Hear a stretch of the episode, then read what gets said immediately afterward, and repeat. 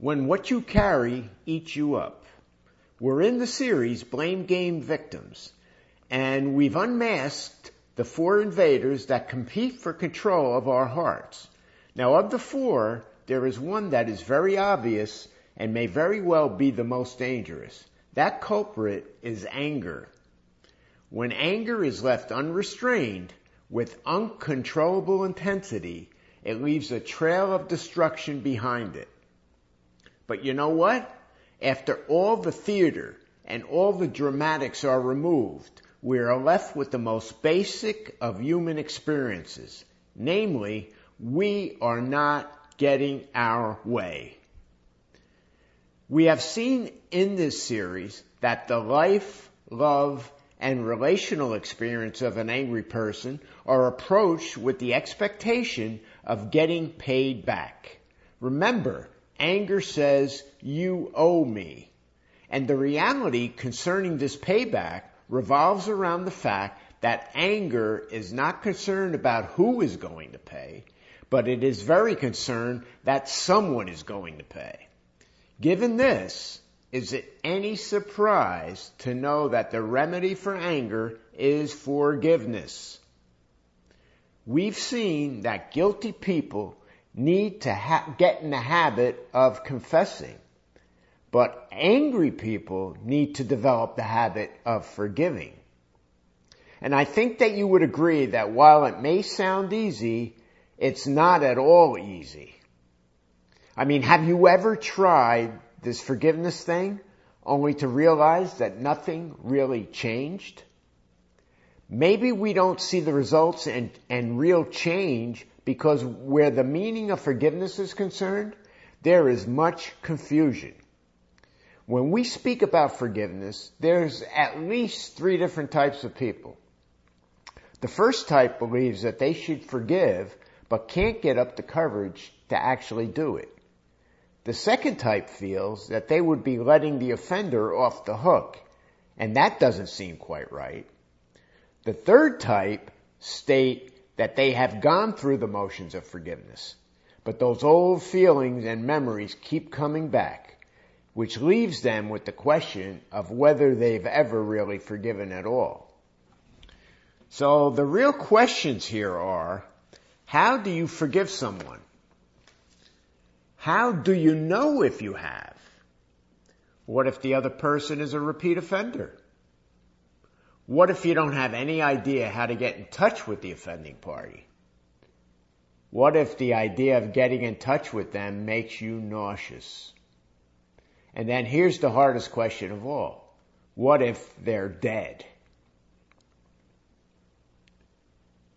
Paul tells us in Ephesians 4:31 and I'm going to read from the NIV version.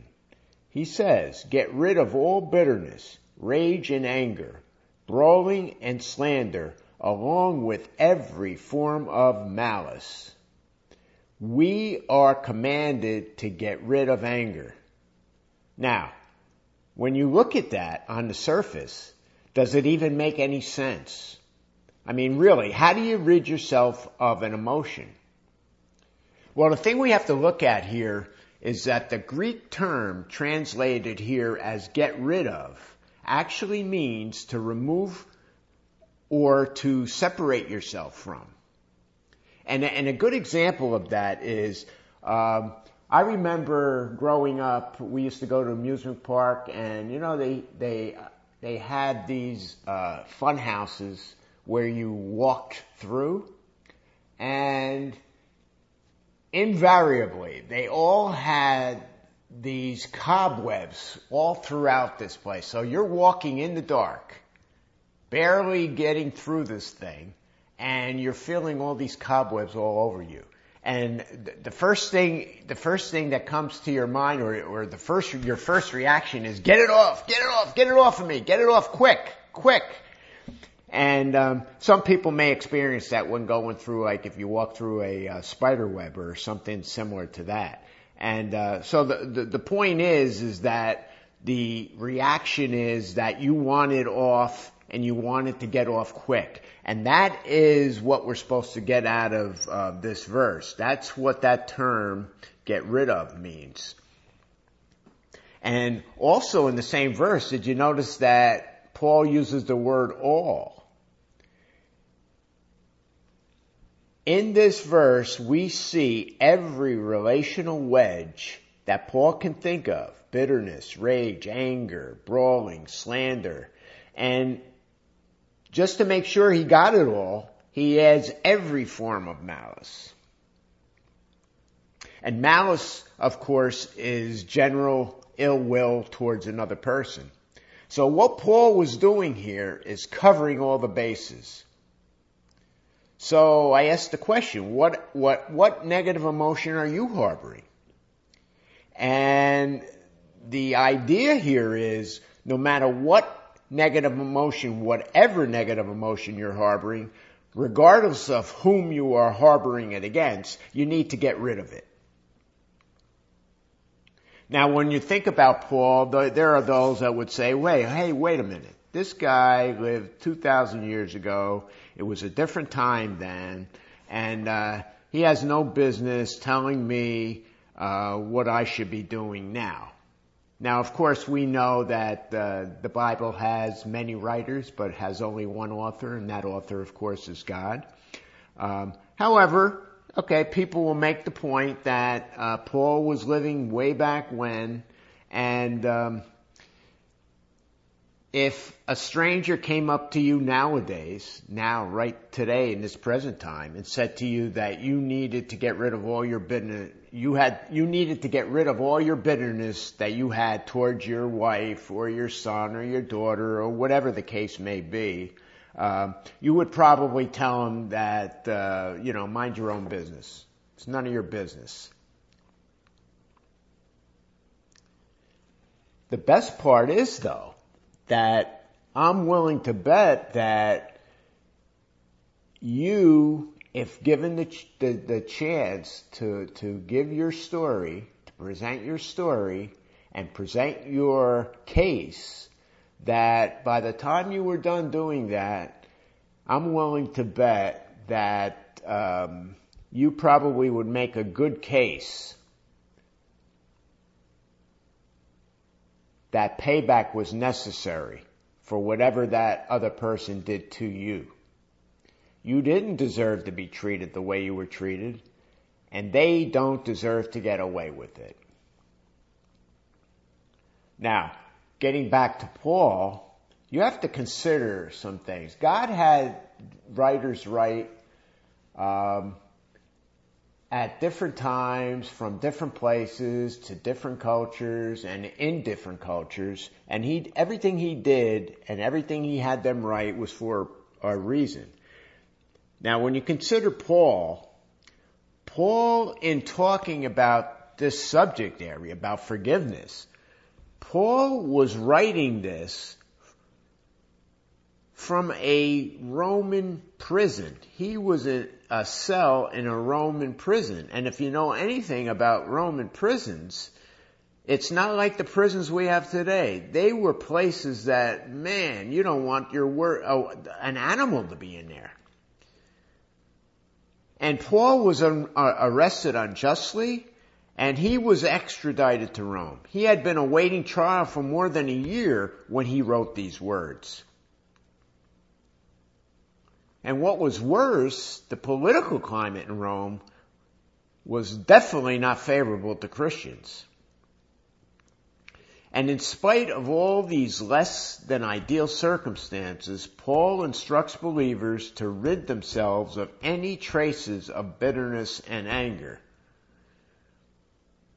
I'm sure this was meant for Paul to hear he was writing it, but he needed to hear this for his own good, for his own sanity being in that prison.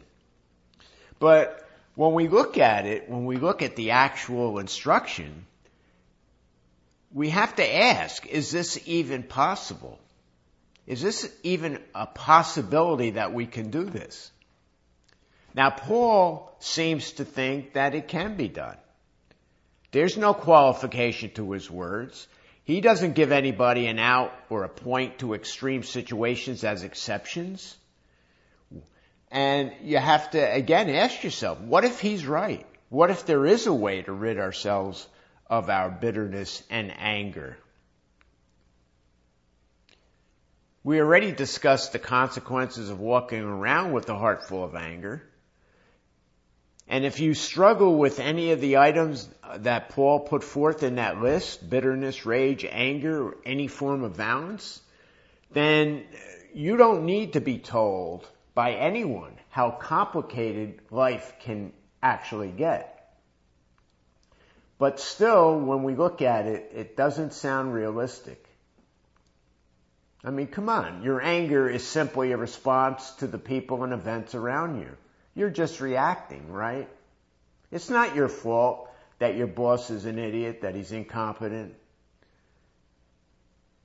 And not only is it not your fault, but uh, there's nothing you can do about it. And so what happens when you drive home? You drive home in a state of rage every day, every afternoon, same thing. And this can be said of so many different circumstances. And you put your own, uh, put your own situ- yourself in your own situation, and uh, you could fill in the blanks there.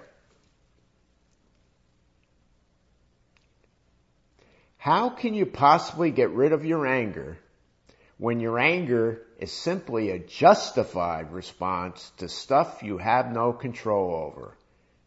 The bottom line is you are a victim. And see, the key word there is justified. Your reaction, your anger is a justified response.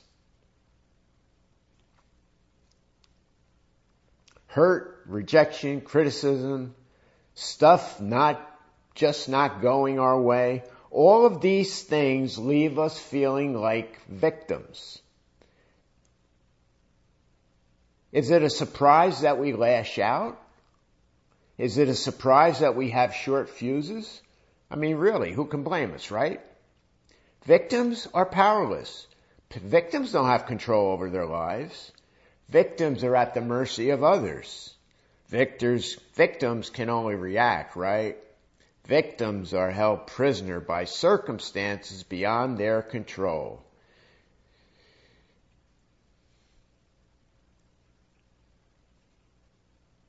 These feelings of victimization is, eh, are, is what we, what we use as fuel to justify our excuses. Let me say that again. These feelings of victimization fuel our justification and our excuses. You see, because you have to know that a victim will always have an excuse. And when you think about it, a victim can write off just about any kind of behavior. I mean, really, right? Look at the way he's been treated. Look at what she's had to endure. What should we expect from someone who suffered like that?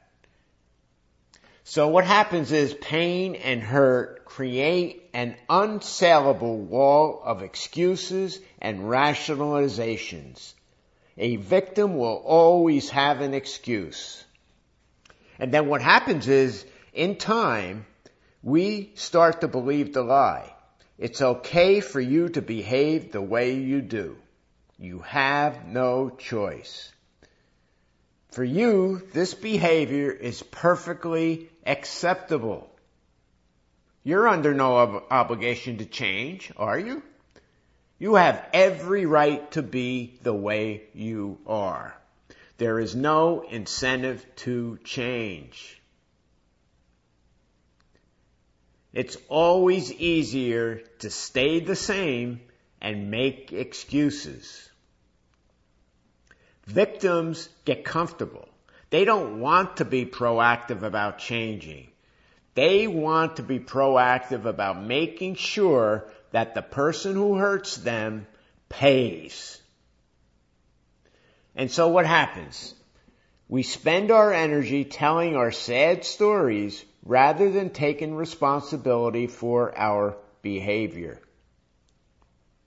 We open the door of our hearts and welcome in the Trojan horse of bitterness. And there it stands, a monument a constant reminder of a debt someone has yet to pay. Somebody owes us. And in time, what happens is everybody owes us. So when we read what Paul said, get rid of all bitterness, rage and anger, brawling and slander, along with every form of malice, we think there's no way, there's no way I can do that. It's out of my control. I'm just responding to the people and the world around me. I can't get rid of that stuff, so don't even ask me to try. So, is there a secret answer here? What did Paul know that we don't know? What moved him to move, to speak so author, authoritatively to people whose circumstances he was unfamiliar with? Well, in Ephesians 4:32, which is the second verse, uh, the verse after, of course, what we just talked about. Get rid of all bitterness, rage and anger, brawling and slander, along with every form of malice. Be kind and compassionate to one another, forgiving each other. That's what Paul knew that we don't. In contrast to the bitterness and brawling, Paul suggests that we extend kindness and compassion to those who have wronged us.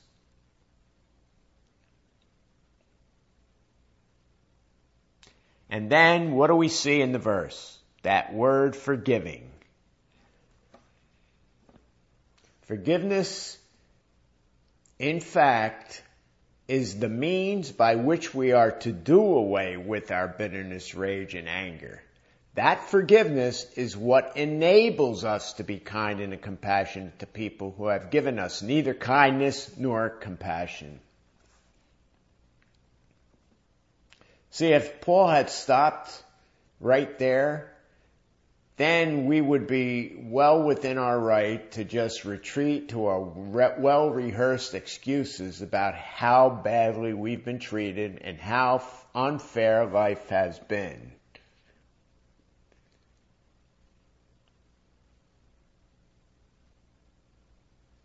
We could without a doubt, we could argue convincingly that the people who fuel our anger, they don't, they don't deserve to be forgiven. In fact, most of them don't consider themselves in need of forgiveness because they aren't even aware that they've done anything wrong.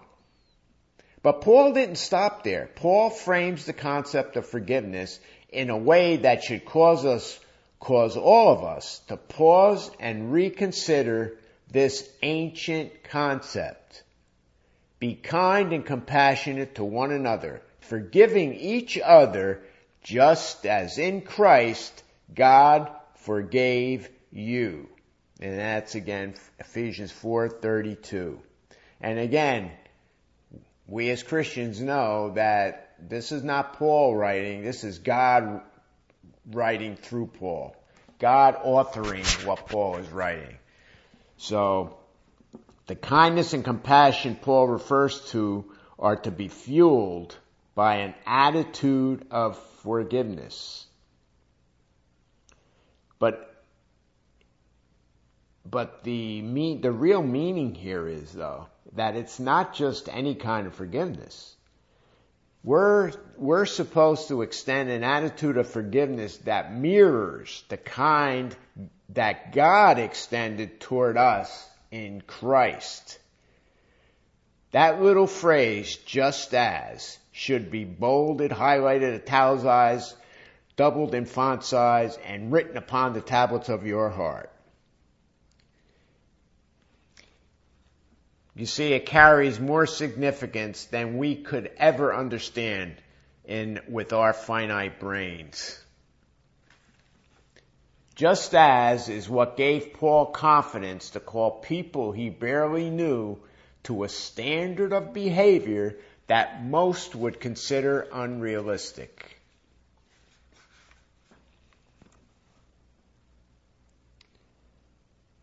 But what's more important? The more important uh, aspect here, or the more important meaning here, is just as it, that, those two words, that phrase, just as, is the key to allowing God to rid our hearts of the bitterness and resentment that have the potential to reach their destructive tentacles into every important relationship that we have. Just as redefines and upgrades the meaning of forgiveness.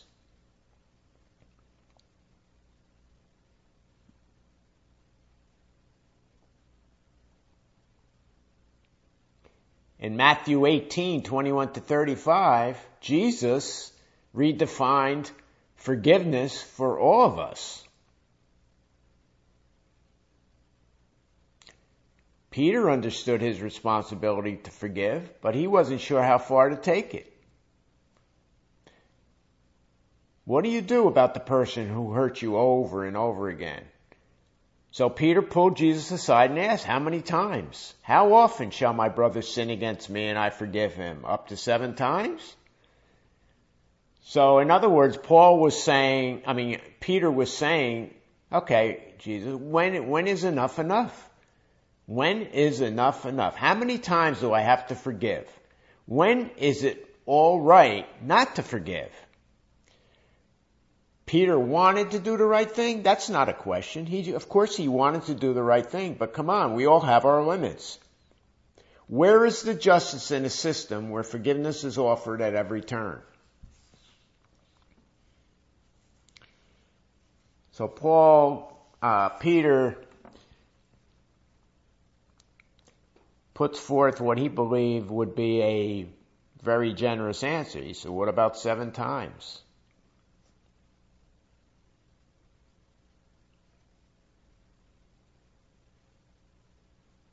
He knew that Jesus' perspective on things was different than that of the religious teachers. But by asking, how often shall I forgive, Peter revealed that his own misunderstanding of the nature of forgiveness. Peter, just like us, he assumed that forgiveness is for the benefit of the offender.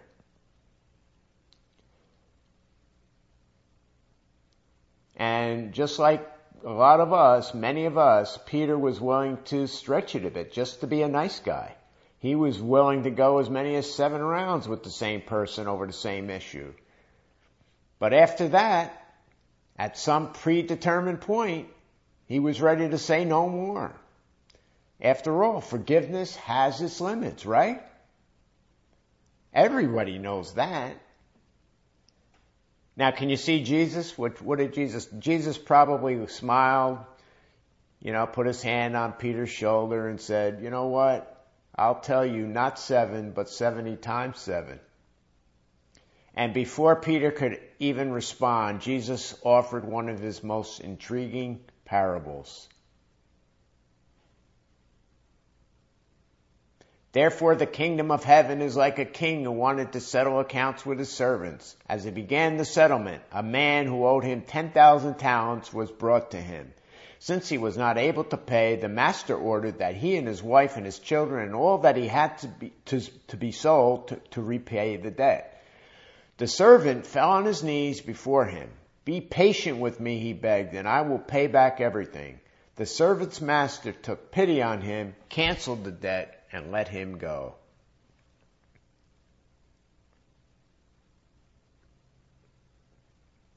You see what Jesus did in this parable and what it made what made it so helpful to uh, the people hearing it and for us is that because this is an emotionally charged topic when we talk about forgiveness but by he presented this parable in terms that everybody could understand he took the mystery completely out of it and simply put he said basically that forgiveness is the decision to cancel a debt. It's so simple, so practical, but it is so easily missed. Forgiveness is the decision to cancel a debt. Whenever someone hurts you, there's a sense in which they have taken something from you a debt is incurred. I mean, that's what we've been talking about in this series. It's all about uh, uh, the debt to debtor relationships that are created when these invaders take over our hearts. And uh, we looked at this uh, when we discussed guilt. If somebody gossips about you, it amounts that amounts to that person stealing your good reputation. If an employer fires a worker unjustly, that employer robs the worker of his, his or her financial security. If a man's unfaithful to his wife, he robs her of his emotional security and perhaps even more than that. Whenever there's hurt, there is theft. There's an imbalance. Somebody owes someone. That's why we say things like, I'm going to get even with him. You see, in order to achieve justice, a transaction must take place that transfers something back to the victim. Could be an apology, could be a favor, money, some other form of restitution, but the tension will always remain until the debt is settled. You see, in Jesus' parable, the master was going to settle his debt with the servant by selling the servant, his wife, his children, and all his possessions, something he had every right to do under ancient law. The servant, on the other hand, did the only thing he could. He pleaded for mercy. Then he said, did something that was a little crazy or absurd. He promised to pay his debt. 10,000 talents was an enormous amount of money, more money than the servant would make in his lifetime. His debt was beyond his ability to repay. Fortunately for him, his master was a merciful man. The master took pity on his servant and canceled his debt. He decided to forego his right to be paid back. And you see, that is the essence of forgiveness. It's a decision to cancel a debt. Forgiveness equals canceling a debt. But Jesus continued the parable. He said, But when that servant went out, he found one of his fellow servants who owed him a hundred denarii. He grabbed him and began to choke him. Pay back what you owe me, he demanded. His fellow servant fell to his knees and begged him, Be patient with me and I will pay you back. But what happens? We find the forgiven servant, the one that was forgiven, in the same position his master was in, the place of power. His buddy owed him a hundred denarii, and that was a small amount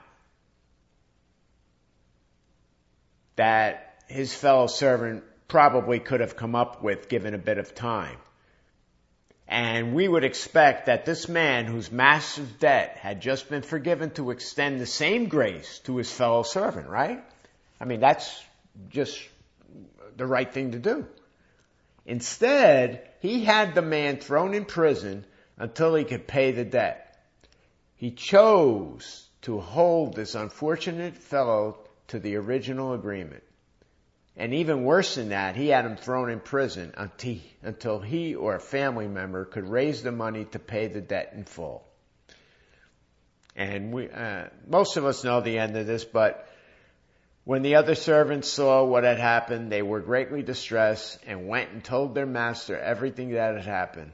Then the master called the servant in, in and he said, you wicked servant, I cancel all that debt of yours I canceled all that debt of yours because you begged me to. Shouldn't you have had mercy on your fellow servant just as I had on you?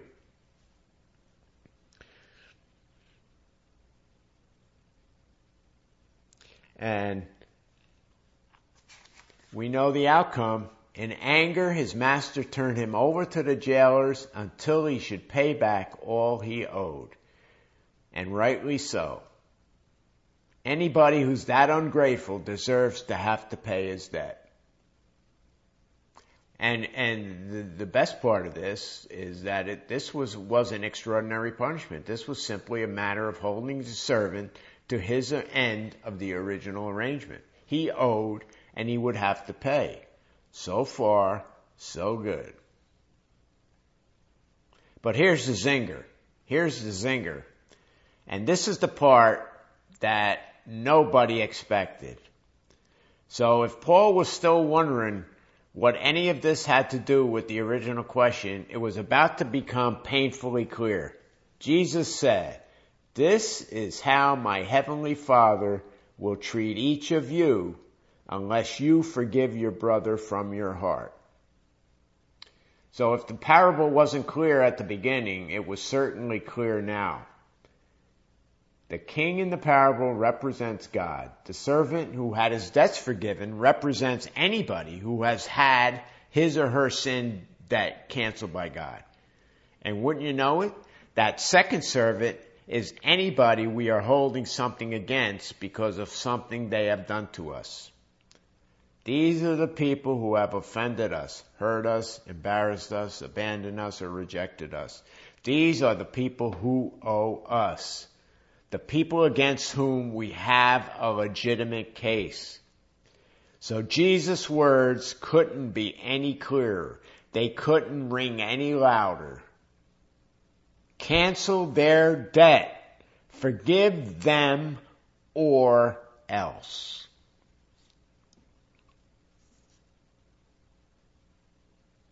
Maybe you're thinking, hey, wait a minute, I've already been hurt once. I'm the victim. And now you're telling me that if I don't grant this person forgiveness, which he doesn't deserve, then God's coming after me too? What's up, man? What's up with that?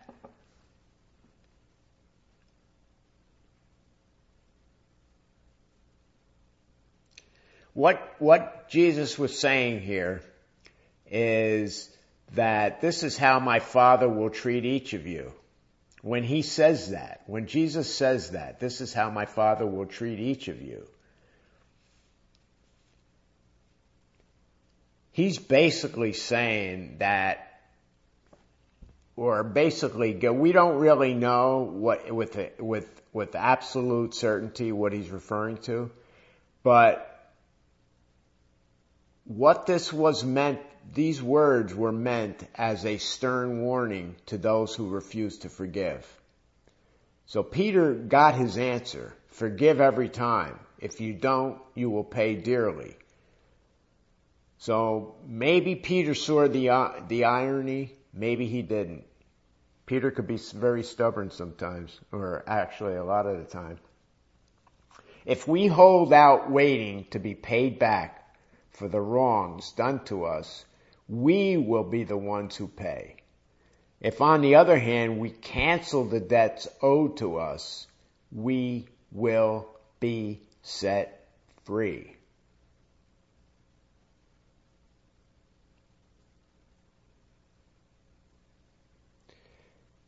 And see, if we have a negative reaction to this parable, it just shows how naive we really are. You see, because from our perspective, we have every right to hold out until we are paid back. But from God's perspective, it is possibly the most self-destructive thing we could do. There's not a literal prison for those who harbor resentment in their hearts, but we certainly put ourselves in a prison of sorts when we cling to the debts owed to us by others. And that's maybe what Jesus had in mind when he gave such a stern warning. If we demand payment, we will pay. And his warning was severe. And most likely the reason for that is because the consequences of ignoring it are severe. Unresolved anger has multi-generational implications.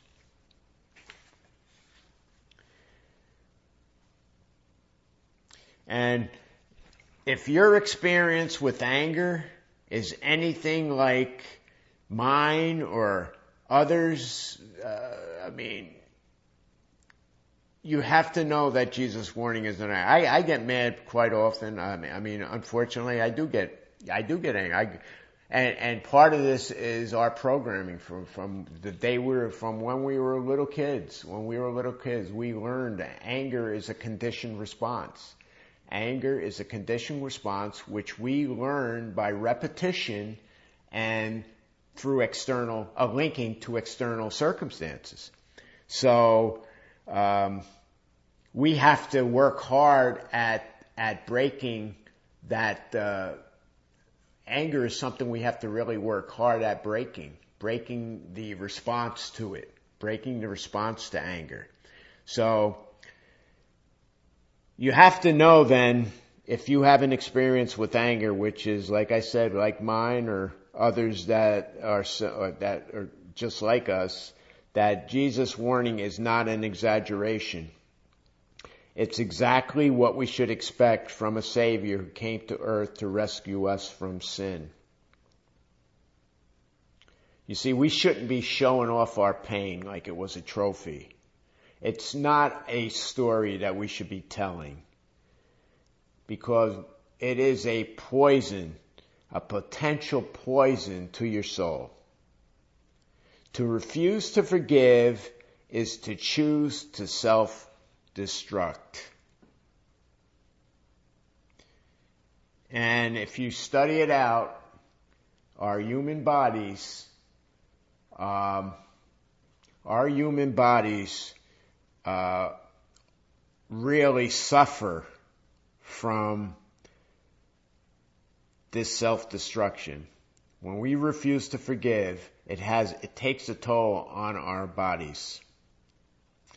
Uh, that's food for another day. That's uh, something we'll be getting into in the future. But for now, you have to know that to refuse to forgive equals self-destruction. So again, the title of today's message, I'm going to leave you with that. When what you carry eats you up.